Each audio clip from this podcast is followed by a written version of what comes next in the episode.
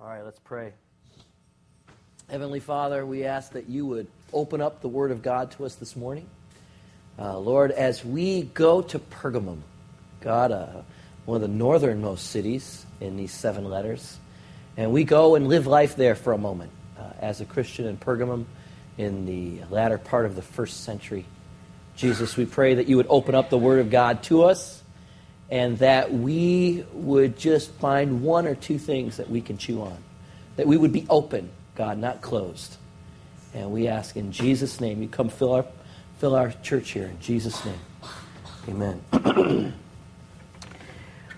Studying this passage, you know, you always want to try to try to come up with a hook. And, and as much as I was trying to, you know, kind of deviate around a good way to introduce kind of the, the issues that this church raised, uh, it, it, has, it has so many depths, so many layers, that finally I just thought, you know, let's just go there. I mean, the best way to really begin to engage the text is we simply need to go there. So here's what I'd like to do.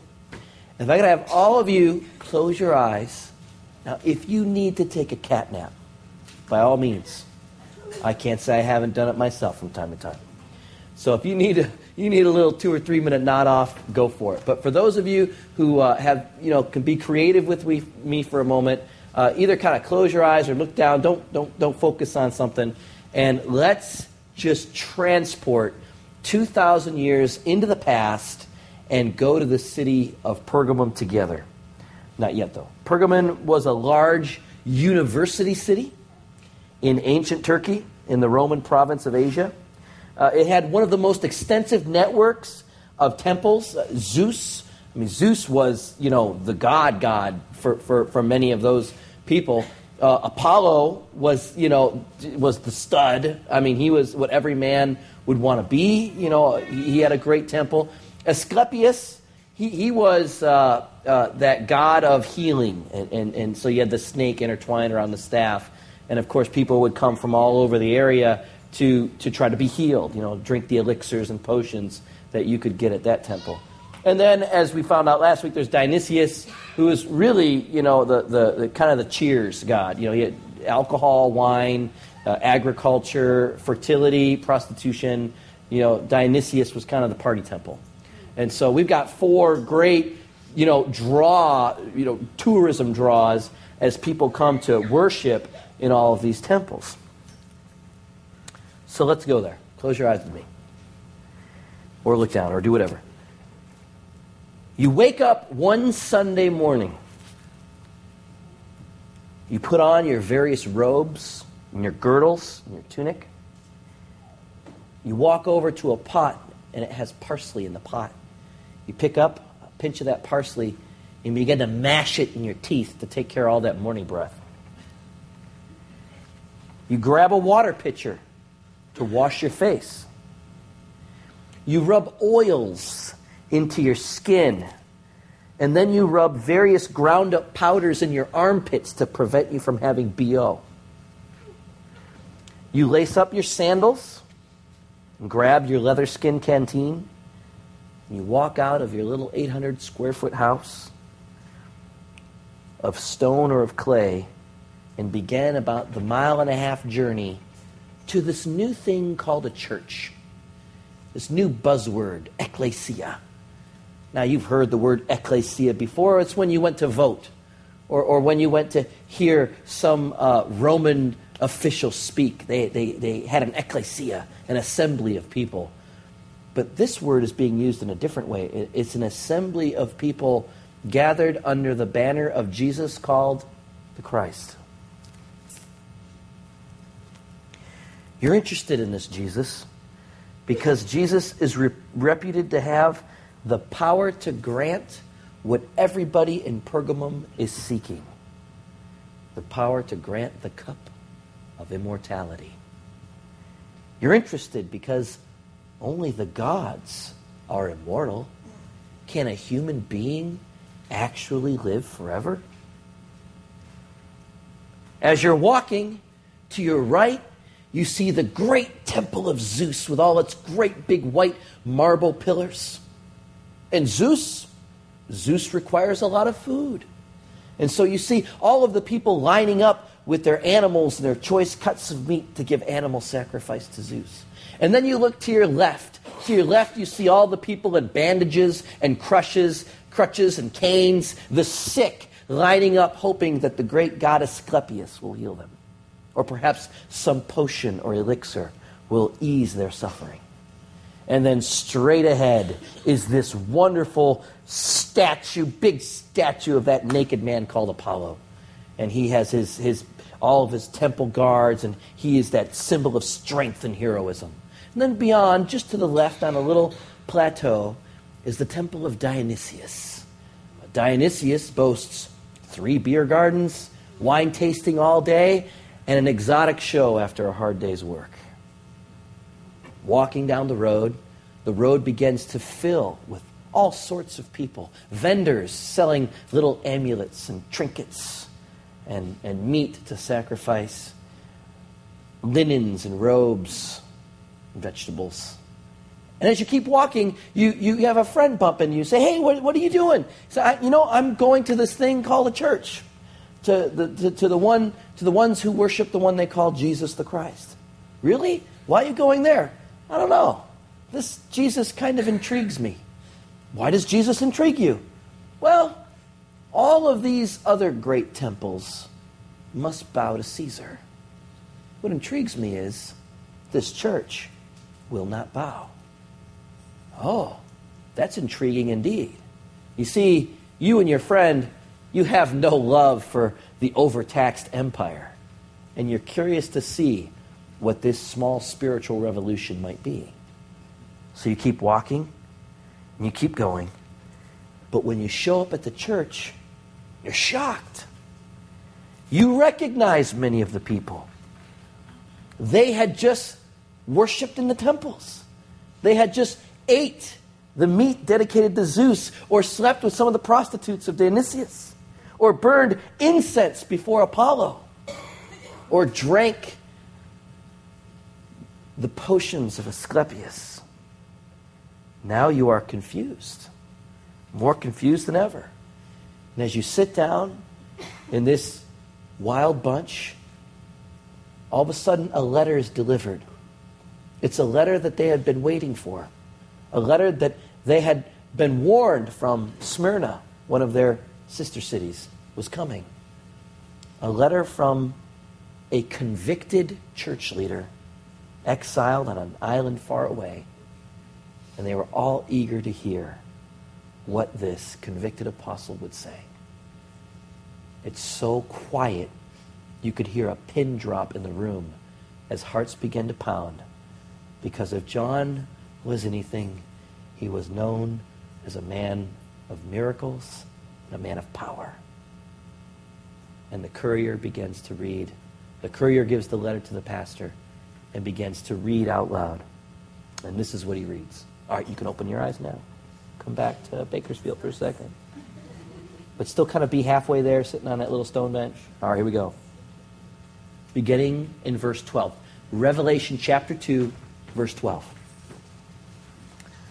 to the angel, again, this is to the, le- the church leader, the pastor, to the angel of the church in Pergamum, right? These are the words of him who has a sharp, double edged sword. Now, remember, I told you uh, last week that Jesus always tailors his address to the church with something that correlates to the church, right? Uh, with Ephesus, uh, he, you know, he, he talked about uh, you know, being, what was it, the Alpha, and, or that was the Smyrna, the Alpha and Omega. You know, he always has some sort of description about himself that kind of previews what he's going to be talking about with that church. In this one, he chooses the sword, which is very, very applicable to Pergamum. Because Pergamum was one of the few cities in ancient Rome or ancient Asia Minor in Turkey that could execute capital punishment uh, you could be killed in, in Pergamum uh, for a crime against the state. And the Roman proconsul who would deliver that verdict, his symbol was a sword. And so Jesus, once again, identifying and correlating with the city, the city that bears the sword, says, I am the one who has a sword. Essentially, he's saying, I know you live in a city that has a sword, but I want, I want to remind you real quick I have a sword too. I have a sword too. And so he says, These are the words of him that has the sharp, double edged sword. And, and, really, you know, it's, it's, it's, it's uh, the sense of the sword is literally a sword of opposition, but it's also the sword of his mouth. As Jesus speaks, there's power in those words that has just as much power as that Roman sword had executing over the citizens of that community. Verse 13, I know where you live. Interesting. Of course you do. You're God. I know where you live, where Satan has his throne. Yet you remain true to my name. You did not renounce your faith in me, not even in the days of Antipas, my faithful witness, who was put to death in your city where Satan lives. Uh, so, obviously, we have not just being arrested, being thrown in prison, uh, we have some people who are dying because they're beginning to follow this Jesus called Christ. Now, you know, this reference to Satan, you know, what, what can we kind of glean from that? Well, it could be the fact that this was not just a small pagan center of worship, this was a huge one. I mean, this, you know, four major temples. You know, perhaps just some of the spiritual aura from all of that was what Jesus was referring to. But, you know, to, to begin to locate evil in one place as opposed to another, you know, there, there can be darkness anywhere on the planet. So been trying to wrestle with myself because I, I hear what the commentators are saying and they're, they're trying to read into some of these things. And of course, the, the Asclepius, what was his, what was his idol, right? A serpent, right? And, and for any good Old Testament Jew, when you got the symbol of a serpent, that's a direct reference, reference to the devil, right? So who knows? Maybe this is the correlation that Jesus is making in this city who has this great temple with the image of the serpent. That's where Satan lives. But I would want to submit to you another, something else to add to it. Have you ever been? And I was thinking, you know, a, a while ago, my wife and I, we had taken a, a trip and we were driving through nor- northern Idaho. And I won't say the name of the city, but we drove into a city and stayed there for a little while, and the city just had a weird vibe to it. You ever walk into one of those? Uh, you know, where it just, there's kind of a, a heaviness over it. I mean, it's a small town. You have no reason to, to be on edge, yet you are, you know? And you, you're, you're just kind of wondering something is a little off in this city. You can even kind of see it in the eyes of the people who are living there. You know, there's just something not right in this town. And, and so we didn't stay there, you know, kind of sensing this. We left early. It was like, you know, city kind of gives me the creeps. And, and, and so, you know, we, we, we just kind of, you know, did, did our thing there and left about months later, I was describing this experience to somebody. I said, you know, I was driving through northern Idaho and I had this really, you know, icky experience in a town over there. And I was telling somebody from my church, and he looked at me and he said, boom. And he said the name of the city. And I was like, oh, yes, yes, that one. He goes, my wife and I, we felt that too. I don't know what it is, but there's just something.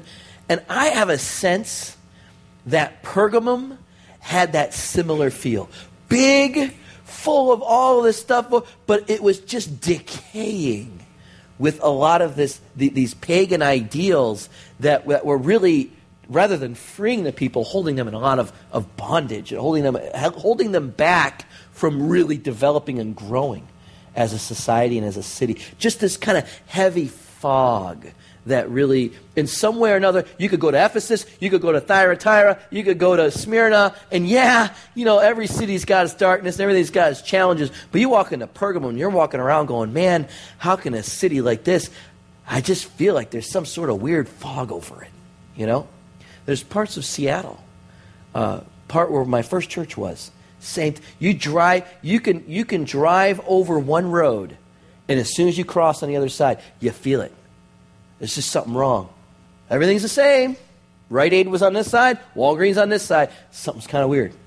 Don't you feel bad for Walgreens? and so I, I just get a sense that there's a feel over this city that was more than just anti God.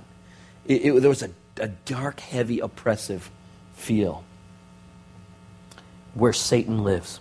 Now let's go to verse 14. Nevertheless, I have a few things against you. He says, There are some of you who hold to the teaching of Balaam, who taught Balak to entice the Israelites to sin so that they ate food, ate food sacrificed to idols and committed sexual immorality. Verse 15, Revelation 2, 2 verse 15. Likewise, you also have those who hold to the teaching of the Nicolaitans. All right, let's, let's, let's dissect this. Balaam was one of those Old Testament prophets, right?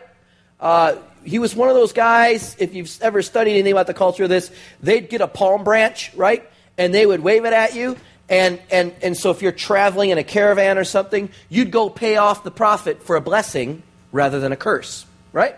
Uh, I mean, maybe, you know, you, you, you, could, you could, you know, drive by and hope that you'd just get blessed and not have to pay. But if you wanted to guarantee, you know, you, would go by that road and get a blessing from the prophet, you'd go, give him a little bit of money, bless the journey, and go off. All right? And they'd always wave the palm branch at you, you know, and, and, and like this. Balaam was one of the big guys. He, he was one of the real well known prophets of this area. And Balak is the king of Moab. Balak lives in this great area of the world the Israelites are living in a desert. And he begins to see this looming shadow from the south gaining strength and beginning to inch its way north and forward. Balak's got a huge problem. This, this, this army is successful. They're organized, and they've been living in the desert for 40 years. They got a lot of motivation to conquer a few cities, don't you think? So they're beginning to come, and Balak goes to Balaam because Balaam's one of the big guys. And he says, Here's some money. I need you to curse these people so that they don't conquer my towns. Balaam says, Great. Takes the money and tries to curse them, but he can't curse them. Instead, he invokes a blessing on the Israelites. And Balak is like, I want my money back, you know? Uh, he said, I didn't pay you to do that. And, and you know, Balaam's, I don't know what happened. I, I, went to go bless them, and the words that came out of my mouth, or curse them, and the words that came out of my mouth were a blessing. And Balak's like, all right, all right, well, let's try it again. So, you know, they go through this dance until finally Balaam has an idea. He says, look, I have a really good idea. I know a little about these Israelites. And, uh, and they, they, they have some real prudish understanding in their sexual practices why don't you get some of your Moabite women to hop the fence and go get some of these Israelite men, start intermarrying and having sex with them and getting all this prostitution going? And what will happen is you will break down the unity and the family structure of the Israelites. You will weaken the nation, and perhaps your armies could conquer them while they're all divided and weakened as they're dealing with this, what's going on here. Or perhaps they'll be so weak they'll just turn right around, go back, you won't have to worry about anything. And Balak's thinking, this is brilliant. I couldn't have thought of it myself. And so he says, here's even more money. And yeah, I got some, I got some, we've got a thousand prostitutes in my city alone. I can drum up some more. We'll go and we will destroy the centrality of the family structure in Israel and so weaken them as a nation. And they did. It worked.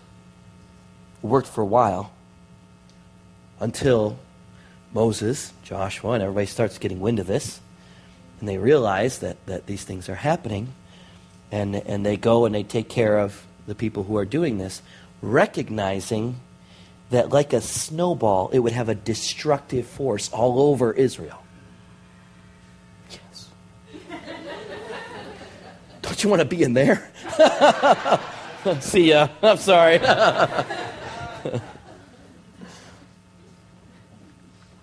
so, the translation to Pergamum is it gives us a little insight into these people, the Nicolaitans.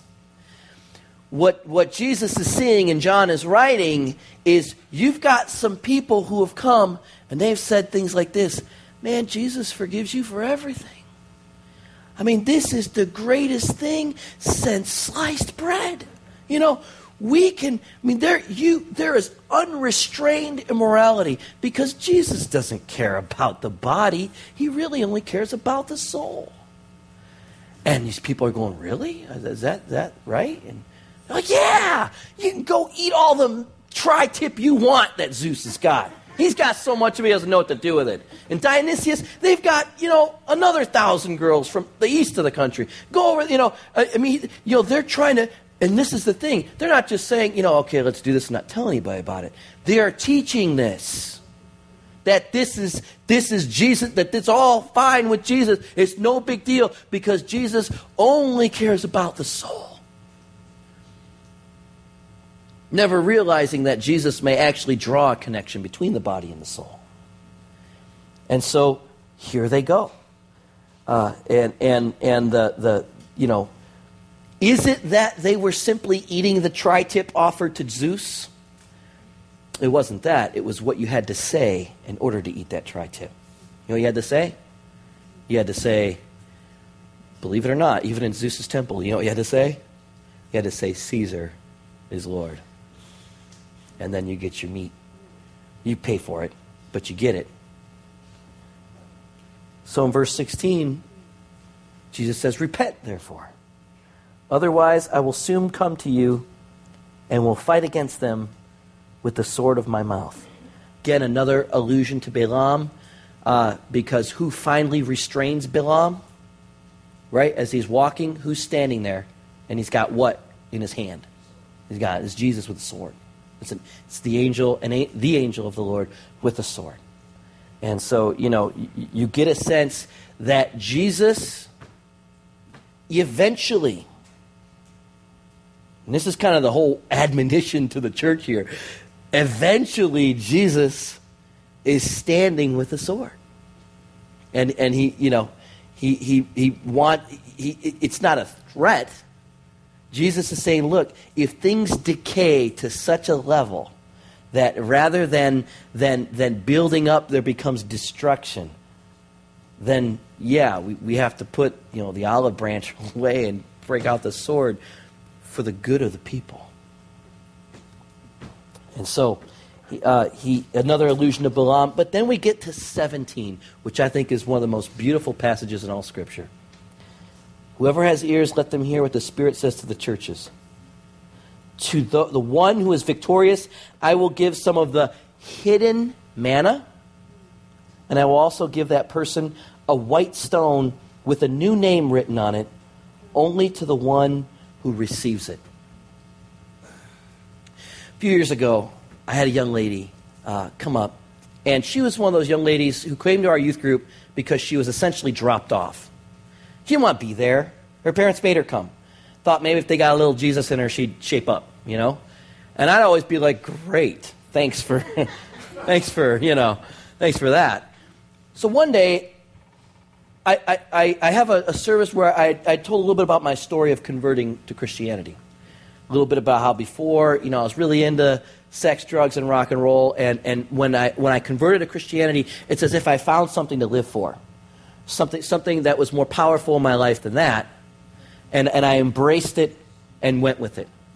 So she came up with me afterward, and she just looked me dead in the eye, and she was just like, you know, if I don't believe in God, if I don't believe in Jesus, if I don't buy in any of this stuff, then why shouldn't I have sex and, and go out and do all these things? I mean, what, what, why is the church so prudish? What's the big deal about all this? And so I'm like trying to give like non-biblical reason after non-biblical reason. And, and she's just having none of it. And I could tell I'm just getting nowhere. And, and finally I said, you know, to be honest with you, young lady, if I didn't have Christ in my life, I can't say I wouldn't be doing that either. I said, But I found something more to live for. I mean, it's real. It's not just an obligation. There's something powerful in the connection that my spirit has with Christ's that I don't want to let go of. I like it. I want it. It's for me. I choose it. If you're looking at me saying, I don't choose that and I don't want it, I, I could sit here all day. There's going to be no reason you're going to buy is to not just go ahead and do whatever you want. I said, but I want you to think about something. We think like this. As a human being, we think often, you know,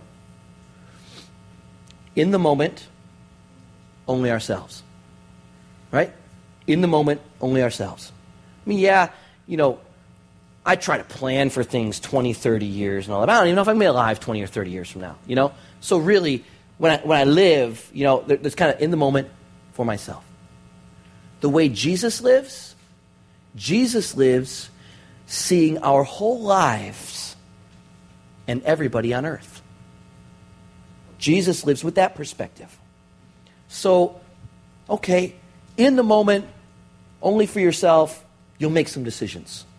But Jesus is thinking, now, if everybody is in the moment only for themselves all over the planet, I said, I'm telling you right now, if there were no boundaries to human behavior, as you're suggesting, and everybody all over the planet, over the scope of their lives, just we lived with this boundaryless society, I submit to you right now, I don't think you would like the earth that that would create. Believe it or not, there's a very good reason as to why Jesus teaches restraint in the areas he teaches restraint.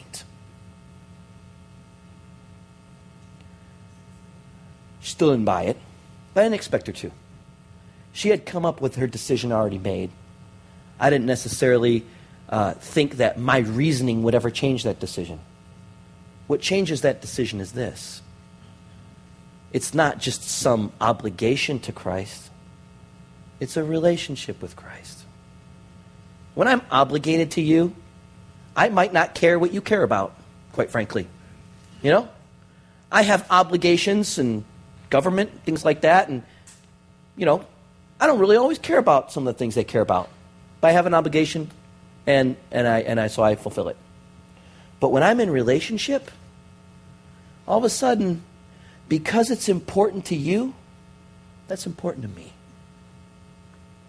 Like with my wife and family, my kids. I don't quite get it. I don't quite understand it, but we are in relationship. We are in love. And it is enough that it is important to you for it to be important to me. And that's what Jesus desires. Obligation doesn't work being dropped off, hope that the youth pastor can get some Jesus in there, doesn't work. I explained that actually to the parent who did this. I mean, the rest of the story is eventually the girl did, you know, have a powerful experience with God and come around, but but the the the, the banner is she couldn't get talked into it. No one's going to get talked into it. It's a relationship, a relationship where God becomes where Jesus becomes a man you love, a man you want to listen to, a man who you want to look and see what's Jesus' concerns. I may not understand all these restraints on sex, but you know, Jesus has Jesus is concerned about it. He's worried if the whole planet decays in this area. He's worried about what that what kind of world that might create. You know, if he's worried about it, that's good enough for me. I can be worried about it. This relationship. This ending verse is all about relationship. Jesus says to the one who's victorious, I will give them three things. And you got to know your Old Testament a little bit to know the significance of these three things. The first thing he gives is the hidden manna. What is the hidden manna? There was the manna of the Old Testament that fell on the Exodus, the Israelites in the Exodus, and, and they ate from it. Is that the hidden manna? No. Not hidden if it's just there on the ground, right? The hidden manna is the manna that God told Moses. He says, Moses, I want you to collect some of this manna and I want you to put it in the Ark of the Covenant as a reminder no matter what happens, if you stay true to me, I will provide for you. Do never fear that. Never fear that. Translation to Pergamum. You know, you know the, the big advantage of worshiping at one of these temples in Pergamum? You were part of the Commerce Guild.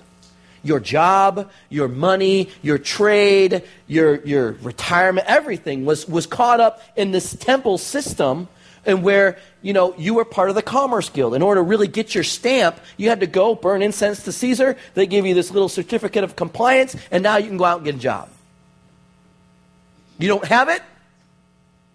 You don't give that allegiance to the emperor? You don't call him your lord and savior and deliverer trust in somebody else fine you're not in the commerce guild see what kind of jobs you can drum up under the table for people willing to take the risk to hire you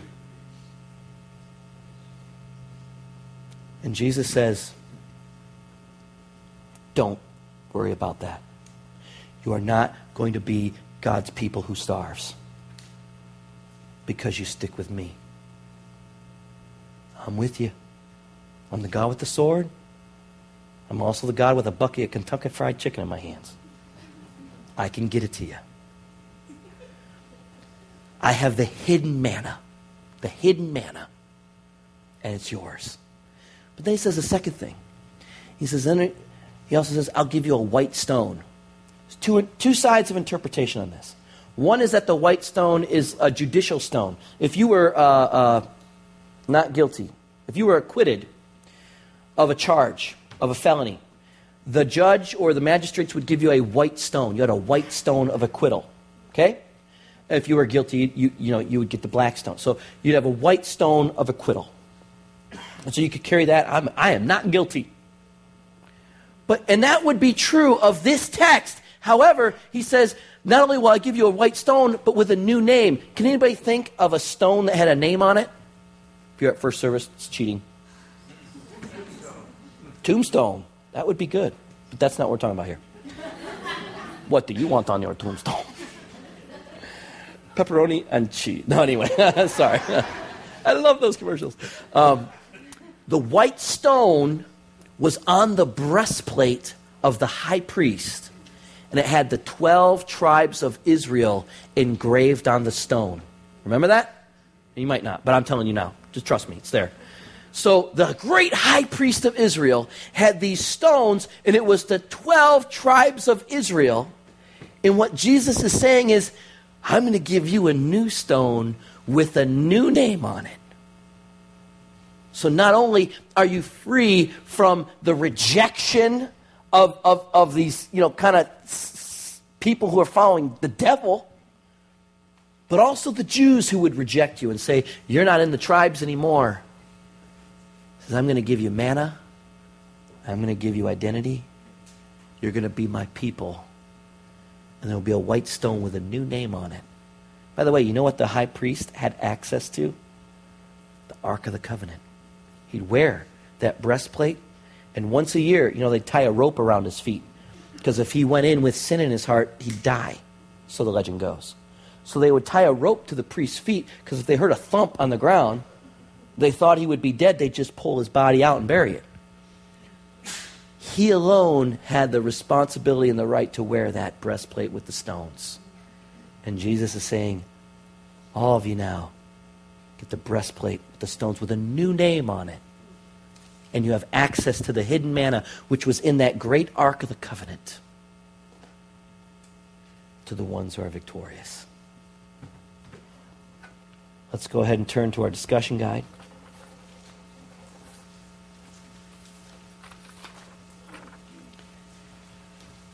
Rethinking church. Jesus' heart for doing church so far Number one, Ephesus. We found in Ephesus a deep, sincere, unconditional love. Active love, not passive love. A love that is active. It doesn't just say, you know, oh man, I know I should, you know, go and give Kirk a hug because man, that guy really needs it. And then think about it for six months. It's saying, you know what? Get over here, buddy, right now. I love you, man. That is agape love. It's, it's active love. It's doing it, not just thinking about it. Number two is Smyrna. Faithful endurance. Faithful endurance. My heroes of the Christian faith are not the ones who had it easy. but the ones who had a thousand reasons to walk away from God, and they didn't. They stubbornly chose to stick through it, even though they did not understand everything that was happening to them. And then, number three, we get to Pergamum, a pure heart. Recognize why God warns us away from the things he warns us away from. So, pursuing a pure devotion to God and actually having a chance at making it, here's four things I want you to think about this week. Number one, buy-in. Truly settle in your heart whether or not you really believe. I think in the 21st century, especially in a Christian church, people are coming in, checking it out, questions. I spent the last decade of a youth ministry with teenagers saying, I really don't believe in this, but I, I am curious. I am interested. I'm trying to see if I can find the answer here. If I can't, I have other options. I'm trying this one out. And so there is a sense of buy in. And I think Jesus makes it very clear. You know, there are other options. He's presenting himself as an option for buy in. Is there really a bought out, sold out sense? That you're going to follow God, come what may. Number two is belief in Jesus. Specify your God. Uh, I just came from Seattle, Tacoma. When somebody said, I believe in God, you had no clue what they were saying. You know, they could believe in a tree for all you know. You know? I mean, it, it's God is such an amorphous word that I would always go, now what do you mean by that? you know, you know, because you never they could be you know talking to you one minute and you know running to hug a tree the next, and so you know. By the way, tree huggers. if they'll hug a tree, imagine what they'll do for you. nice people, but nicely wrong. So you know. Uh, so specify, specify your God. Uh, for me, when people say, uh, I'll say, I believe in God and I believe that Jesus is his son. I just specified it. Number three, build a cage, right? Build a cage. In order to remain purely devoted, you can't just wake up and say, oh, wow, these, these things aren't in me anymore. Oh, brother, they're going to be in you to your dying breath. They're in everybody. So, for me, one of the things that I try to do uh, to keep me pure and, and, going with the Lord is to build myself a cage. For example, uh, my wife and I have talked about this, so this is going to be shocking to her. Uh, we, we both kind of know that I could very easily become an alcoholic. Uh, you know, my, my family background, the abuse I had of it at, at younger, uh, the, the, you know, the way sometimes I'll admit to her, man, what a couple of cases or a fifth could do right now for me, you know. Uh, so I know for me, you know, that, that is one of those things where I'm not saying for you, I'm saying for me. That's one of those things where I need to build some boundaries around. And so uh, I've asked my wife, you know, can, can, we not have alcohol in the home? Uh, I avoid the aisle with you know, the alcohol. I avoid looking at the liquor stores. Again, it's not because I know I could sit down and have a drink. It's because I know in my addictive personality and in my weaknesses, I would just invite an onslaught of temptation to get drunk. And so I, I just have decided that that is a, I, I, I free myself by caging myself and I've caged myself in this little cage where it's just, you know, that, that I, it's just avoidance at all costs because I know I'm two steps away from it. I know how quickly I, I could decay once I just give in and give in, give in, and finally, you know. Now, that's for me. You recognize that. There's other things, you know, that, that aren't, I, I know I'm not going to go kill anybody. So, you know, if I watch a movie and, you know, there's a little bit of violence, I'm not too worried about that. It's not the biggest boundary I have to build because I know I'm not, you know, I don't even own a gun yet.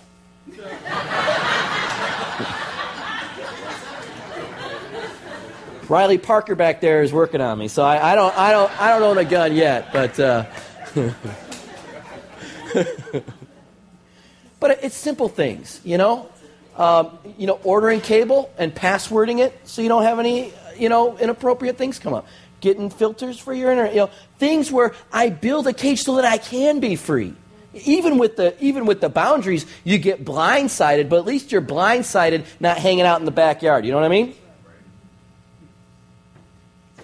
And then number four, burying the past. Now, some of you, you probably need to deal with your past. You need to deal with it in order to bury it. So I am talking about, you know, what the what what what the devil may do in your life is take something that worked in your past.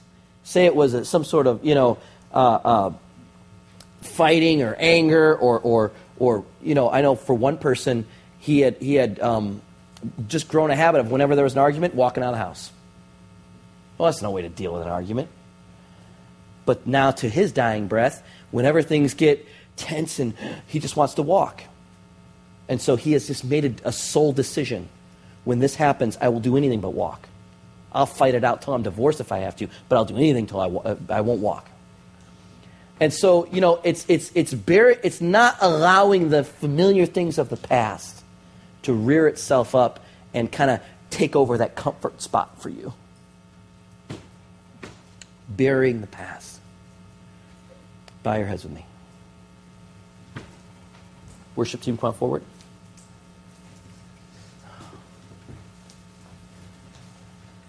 As the worship team's getting set,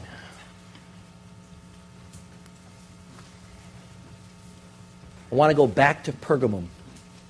You're sitting there. You're on that stone bench. And you've just heard all this. Maybe for some of you it's a little offensive. Man, God, get out of my bedroom. God, get out of. What's the big deal with all this? For some of you, there may be, hmm, there's some things to chew on. Others of you, there may be, whoa, man, I am sitting on this cold stone bench listening to this ancient preacher, and uh, I feel like falling in love with Jesus all over again. Because Jesus, Jesus looks at the Caesars of our world and the Caesars of our lives and says, I will not bow. And then Jesus looks at us and says, You don't have to bow either. So I, just before we close service this morning, I'd like to make a very brief invitation. Is there anyone who would want to just specify your God this morning? Specify it and say, you know what? I'm just going to renew my connection with Christ through relationship. You don't have to understand everything Jesus is about. I don't have to understand everything about my wife to love her. You don't have to understand everything about Jesus to love and follow him, but you can trust him that where he'll lead you in life will be good.